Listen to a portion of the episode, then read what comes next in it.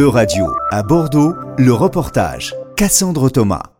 Le président de la Fédération des banques alimentaires de Nouvelle-Aquitaine, Pierre Pouget, me fait visiter la banque alimentaire de Bordeaux et de Gironde. Tout ça, ce sont les bacs issus de la collecte, en vrac du pic et du carreau. Là, il y a beaucoup de produits d'hygiène, je vois.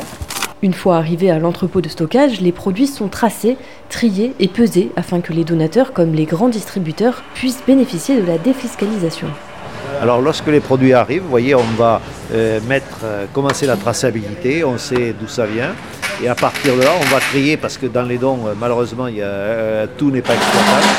Et donc, une fois trié, on va peser ce qui, in fine, va être distribuable.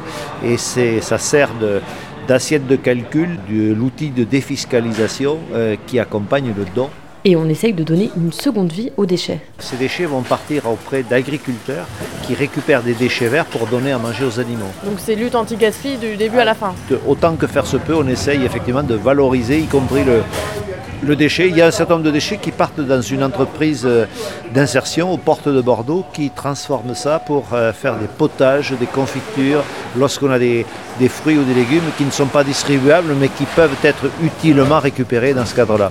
Pour les produits frais utilisables, le stockage, c'est à la chambre froide. Là, on stocke des produits.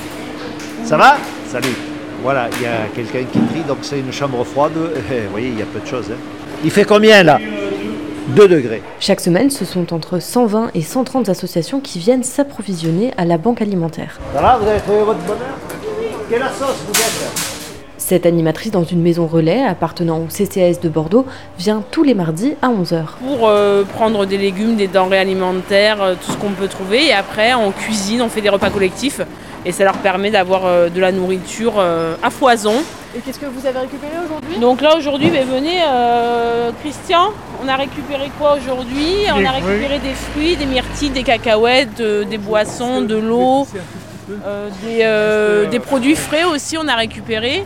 Voilà, donc c'est heureusement qu'il y a ça pour euh, les personnes qui sont en, en, grande précarité. Les associations payent à la banque alimentaire une participation de solidarité à hauteur de 26 centimes du kilo, qui représente 50% du budget de la banque alimentaire. Un prix fixe, et ce, peu importe le type de produit. Que ce soit euh, du foie gras, euh, du pain, des fruits, des légumes ou du laitage ou de la viande, à une exception près, les produits achetés par la banque alimentaire avec l'enveloppe du Fonds social européen doivent être gratuits pour les bénéficiaires. Ceux-ci sont sélectionnés dans une liste d'une trentaine de produits avec le prix pour chacun des produits.